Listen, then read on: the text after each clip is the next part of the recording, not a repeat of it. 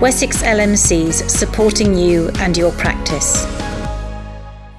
Okay, everybody, um, it's one o'clock and welcome to our webinar on the 29th of September. It's very nice that you've joined us. And as usual, we're recording this, so it will be a podcast later um, on the on um, on your podcast platform. And um, we will just keep doing these every couple of weeks um, with some sort of topical information um, as soon as, as long as we feel that they're useful to you. And we know a lot of you listen afterwards.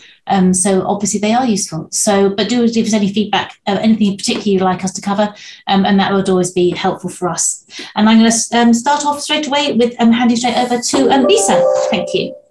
Okay, thanks, Louise. Um, this morning we're going to start just by covering and sort of acknowledging some of the the issues that practices have had to face in the media recently, and some of the issues that you've you've probably all experienced around patient feedback and patient um, abuse, sadly. So we thought perhaps it might be helpful to cover a couple of things. I'm, I'm going to look at what the regulations allow you to do and some of the practical things that you can do. And then I'm going to hand over to Michelle, who's going to cover some of the more positive elements of what's going on, particularly around some of the media work that's happening locally and nationally. Um, so if I just sort of start off with a bit of a reminder really for people around what you can do uh, within the regulations where patients are perhaps being abusive or aggressive. Um, and we link this uh, to our zero tolerance page and our guidance pages on the website. So all of this information is, is on our website, so no need to take notes. Um, but I'll just run through it just for completeness. So I'm referring to the GMS and the PMS regulations from uh, 2015. Um, and there are two particular elements that you're probably all aware of where you can take action if, if you need to do so. Um, so the first one is really uh, around where there might have been a breakdown in the relationship between the contractor and the patient. Um, so anything that you do needs to be on a non-discriminatory basis, of course.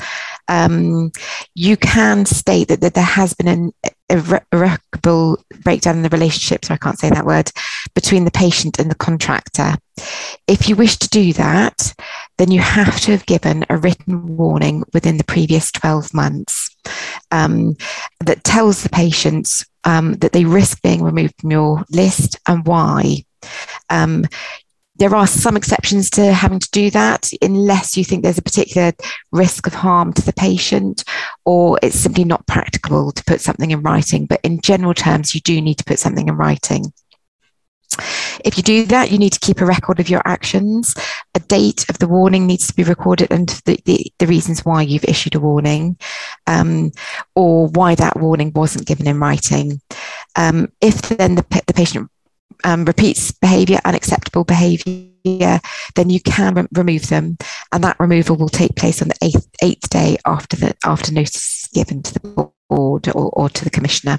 Um, so that's one element that you can do. Um, the element, uh, the other element is obviously the violent patient um, removals, which is a little bit more specific. That relates to an immediate removal.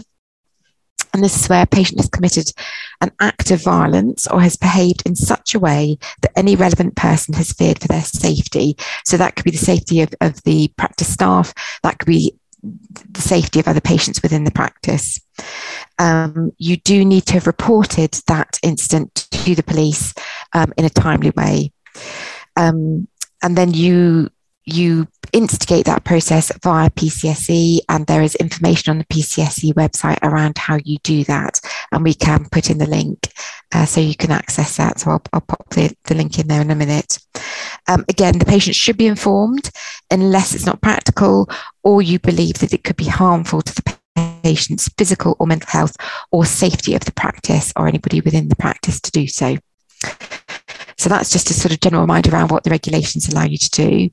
Um, what we've also provided on our website, and which number of practices I know have used in the past, is a sort of a patient agreement or, or a behaviour agreement. Um, and we do have a very basic template that you can um, use if you'd like to. Um, that just gives you some some ideas of where you may want to start.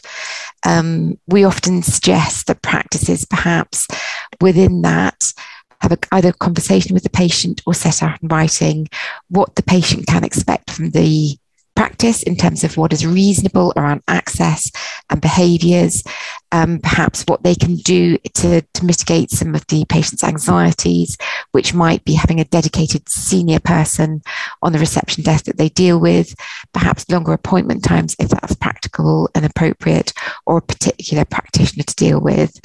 And equally, what the practice expects from the patient. So, what behaviours um, the patient should abide by um, and and to really reiterate that the practice has a duty of care not just to that individual but to all their patients and to all their staff so that's just a little bit of information around behaviour agreements um, I think we put it in last week's newsletter, but the BMA has um, just published a toolkit um, of resources for practices, which is, is worth having a little look at if you've got two seconds to do that. They do um, have a um, a specific area where they talk about online abuse, as sadly that's becoming more and more commonplace. So that really relates to online behaviour by patients, their family, or friends, um, which is unwarranted and intended to upset, bully, or cause distress or, or agitation, aggravation. Um, that can be any any means of of online. It can be via phone, a tablet, any device. Um, it can obviously apply to things like social media, text, Instagram, Facebook, any sort of medium that they choose to use. And it, it generally relates to two or more abusive posts online, which, as I say, cause distress or alarm. Um, in theory, the victim can take action under criminal law and civil law if, if it becomes serious enough to do so. Um, getting a criminal conviction is often quite difficult, however. So, um, what the BMA suggests is that the practice set out to staff what support is available from, from the practice, that you have a practice policy around this. Um, if you do have an instance where this happens, it's really important to try and record it. So, take screenshots, record the information, record what's happened, um, report the abuse normally that's going to be reported to you as the practice manager or the deputy practice manager um, in terms of what you can do, it's quite good to have a conversation with your DPO so that you're covered from a GDPR perspective. Um, obviously, investigate what's going on um, and act swiftly, ideally, if you can. Um, if the activity is taking place online, generally we try and say try and diffuse it try not to get involved in a sort of an online conversation where lots of people are viewing that information. Try and take it offline if you can with a direct contact to the individual if you have that information or you can advise them or you can identify them. Um, and again if you're in any doubt around any of the data protection elements the ico or your DPO should be able to advise in terms of what you can do. Um, sometimes you may want to go to your MDO to get further advice. We're always really happy to talk to you about individual cases um, if you'd like to chat it through or get some advice from us.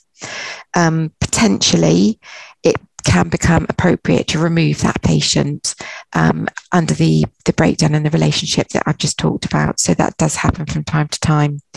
Um, and even if um, that takes the form of a complaint, if if that complaint is taking the form of a personal attack on on a member of staff, potentially that can constitute a breakdown in the relationship. Um, and as I touched on, you can report it to the police. And although conviction is is sadly not often secured. Sometimes the police will be prepared to intervene and speak to that individual. Um, so if you can take a look at the BMA toolkit, it's it's quite useful and just has some useful practical pointers that you might find helpful. Um, so on that, slightly gloomy now, just sort of covering some of the practical elements. I'm now going to pass over to Michelle, who's going to touch on some of the more positive elements that are happening locally and nationally around some of the media work. Michelle. Thanks, Lisa. So, as, she, as Lisa has said, we're going to touch on the positives. And actually, it's quite shocking when you hear of the incidents that have happened, for example, in Manchester, where three people were uh, hospitalized as a consequence of a, an interaction with a patient. And also, when you look at the IGPM information and a survey they did, that 75% of practice staff will ex- have experienced abusive and aggressive behavior from patients. So, what we wanted to do was look at the positive work that's being undertaken. So, as an LMC, I don't know if people are aware, and you may have already seen it, I think we tweeted it. Um, Gareth Bryant, our acting CEO, undertook an interview with uh, BBC Radio Wiltshire and to try and provide a balanced picture and actually the reality of what actually is happening in general practice, which I believe was really well received.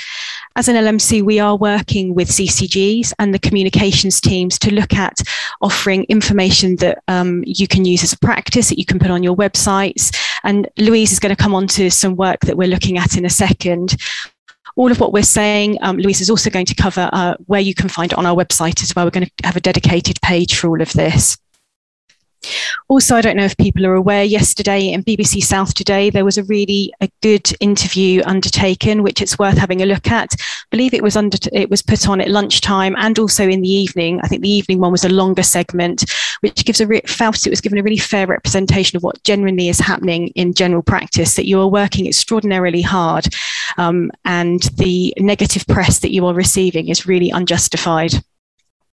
Also, to highlight that there's been a letter from the BMA uh, to the House Secretary highlighting the raising concern around tackling the wave of growing abuse. And they were asking for three specific things. They were asking for an urgent meeting um, with the BMA um, GP committee, attendance at an emergency summit to discuss the levels of abuse being faced and looking at the legislation that um, is associated with assaults on emergency workers, and then to also condemn the onslaught of the abuse and media scapegoating that currently is happening with general practice practice. And actually, there has been a meeting. So the GBC, GPC have met with the Health Secretary. Thought it would be useful just to highlight some of the discussions that have taken place as a consequence of that. So it, the opening uh, statement says that there was a robust and frank, a frank meeting which highlighted the serious demand to morale and that the fear that many GPs and practice staff on the front line must stop.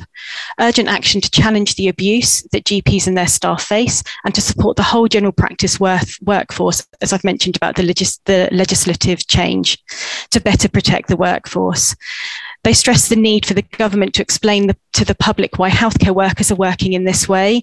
And we actually are looking at that with one of our CCGs. We've identified an example from a CCG elsewhere who have produced a, a podcast or a video that looks at why uh, general practice is working in this way. It also looks at um, how uh, the different roles within the teams within general practice and what they what they can signpost to.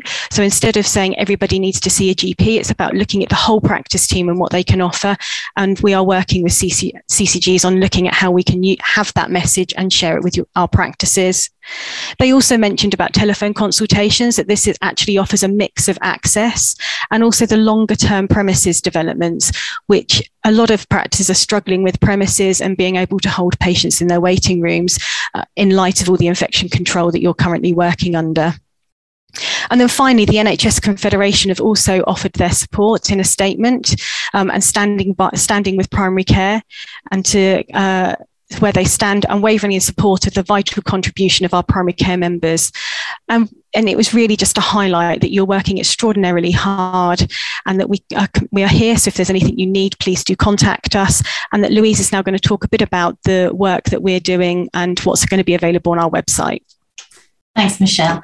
Um, yes, just, just to let you know, um, one of our current members of the team, um, Joanna Welsh, is now going to be doing two days a week on some media and comms for us.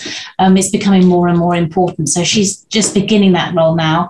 Um, and so we'll we will work more with that. And I just wanted to share with you quickly, um, i'm just going to share my screen, just the page that we were talking about. Um, so you can see this is our zero tolerance page, um, which is just on, on the, um, I've a link in the chat actually. Um, and obviously I know you can't see it now, but what we've done is we've used some of the Leeds CCG campaign, which was all talking about abuse is not in a day's work. And we've made these images, we've got permission for this. And one of the things is about using images on your website is you must always have permission, there's copyright people looking for that sort of thing. So we've got permission to use these and for you to use them on your website. And there are editable Word document versions of these. So if you wanted to use those with your own photographs of your own staff, then please do. And we are going to do more of that sort of work. Um, we're going to have a section on our website called Communicating with Your Patients, and we will put up posters like that um, as I say, some text that you can use. It's one of the things is a lot of the images on the website are very shiny, smiley, white teethed people. And we know you're all very shiny and very smiley, but sometimes it doesn't look very realistic of um, GP practice staff and the teams that you represent. It looks very secondary care focused and quite American. So trying to get some realistic photographs. But if you can have your team, it's about your team and supporting you, then I think that's even more impactful. But we will try and do as much as we can to help you with that. So as I said, we're going to have a page called Communicating with Your Patients. We, as an LMC, are meeting with Healthwatch, um, covering all our patch, again to try and look at how can we get messages across and out there via patients or via any way we possibly can to help you and get the correct, accurate messages across, um, because we all know how hard you're working and what you're doing, and a lot of your patients know too. But sadly, it's very hard um, not to just listen to the angry ones and not to listen to the, to the complaints all the time in October, we set up a webinar, um, 12th of October, 9.30 to 11.30 with one of the medical defence organisations talking about preventing and handling complaints for practice managers. So please sign up to that if that would be helpful. Looking at the handling um, procedure, the complaints, um, NHSE complaints managing responding to complaints effectively and there'll be some opportunity for discussions so if you would like some help on that or you'd like or got a new member of the team handling the complaints for you or perhaps somebody from the pcn do sign up for that and if we get a waiting list we can always put another one of those on um, Lisa mentioned a little bit about media presence. I think that it's a new world for a lot of us about how much social media is being used and how to react to it and how to use it to our greatest effect. So um, Michelle referred to um, an interview that Gareth Bryant did um, just last week with um, Radio Wiltshire. We also did a press release which got quite a lot of publicity um, in August, and it was this company, uh, Mosaic, that helped us write the press release. So they're coming to do a lunchtime webinar with us. Um, introduction to the changing face of the media, how to recognise and developing your key messages, and delivering your key messages via a traditional route, so print, radio and TV, but also messages on social media, how to create the content, advertising, and responding to negative posts. So, if you'd like a little bit more um, help in that direction, please attend that webinar. So, that's on the 5th of November at lunchtime. We do, as I say, with Joanna and our team now, we, we are putting more face Facebook posts up. We are doing more on Twitter. We are now looking at Instagram. So do sort of retweet that sort of thing because it saves you sort of developing the content um, and do use as many resources as we've got that we can share with you to try and get that. Because as we know, if you can put out some positive um, images and some positive uh, messages, then it might save some phone calls coming in and it might save a little bit of traffic for you. Um, and this should hopefully will help your PPGs too. Um, as I say, our meeting with Healthwatch, we're hoping particularly will help the meetings with PPG, and we will share everything we've got with you for that. So again, hopefully that's going to be helpful for you. Um, we're going on a little bit to um, a little bit more detail now. Um, Dawn, I think you're going to share with us, and I think I'm, I'm going to hide now because we're going to say PCSE, aren't we?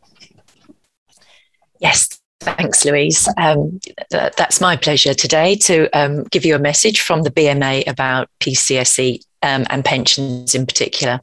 Um, so, the BMA have said they are aware that around 2,000 practices um, did not have pension deductions taken from one or more GPs um, from when the GP, the new GP payment pension system started in June through to August this year. Um, PCSE have informed the BMA that the majority will have the deductions in total taken from payments um, to practices during this month's payment run. And PCSE also say they have communicated this to the affected practices um, uh, but, but the BMA are keen that this is understood. Um, they have advised um, that practices will also receive a separate statement with details of the pension deductions being taken um, so that you will be able to compare both statements that you'll have to look at your obviously your incomes and your deductions. I won't say any more on that at the moment. Um, fingers crossed. So, uh, moving swiftly on to flu um, just a couple of little updates on flu in case you've missed it. I'm sure you haven't, and I'm sure you are aware, but you do need to sign up to CQRS to make sure you can claim for your payments for any um, flu uh, service you give to your patients. Um, and you do need to make sure you've signed up to CQRS by the close of play on the 30th of September. So that's just tomorrow, but I'm sure you've probably already all done that. Um, another little reminder is around the uh, flu bot can't say Flublok uh, vaccine. That's the QIVR. Um, that particular vaccine, if you are expecting or going to be receiving any of that, um, it does come without a needle. Um, so you are just reminded to make sure that you have a sufficient stock of needles. Uh, and something may be useful dependent upon your patient population. The British Muslim Council um, have kindly updated their children's flu uh, fatwa. Um, that Public Health England said was used last year by quite a few practices um, and was useful um, when having conversations with any Muslim patients about the Fluenz tetra vaccine, because I'm sure you know it does contain a small element of porcine, porcine, porcine gelatin. Um, I'm going to put a link to that in our flu top tips. So if you want to download the resource and use it, it's it's there for anybody that would like it. Uh, now, the last um, item I was just going to mention um, that's come to light you may or may not know about this. It's for EMIS practices only. So, EMIS flu searches uh, we're advised that these are actually based on the PRIMIS specifications rather than the enhanced service specification of the business rules. Um, and it's the business rules, as we know, that are used for the um, extraction of flu data via GPES to CQRS. There is an, uh, an article on EMIS now, which I'm sure as an EMIS practice you'll be aware of. Uh, you will need to log into your EMIS Now um, account to be able to read or see the article. Um, but it says there are some searches within the EMIS population reporting which should help you identify any incorrect coding. Um, I won't go into all of that because obviously, if it affects you, you'll want to go and have a look. However, if any of you use Ardens templates, Ardens have confirmed that their searches do align to the National Enhanced Service Specification and GPES guidance. So if you are using Ardens, you should be okay. But for anybody with an EMIS practice not using Ardens, you might want to go and have a look at that article. And if I give that to Louise, I'm sure Joe will be kind enough to put the link against the podcast so that you can go in and have a look should you wish to or need to.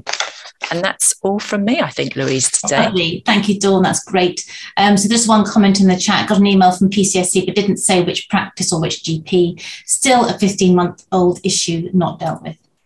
So it's just we share your frustration. Um, Dawn, have you got any magic wands that you can just wave in that I don't, PCSE's direction?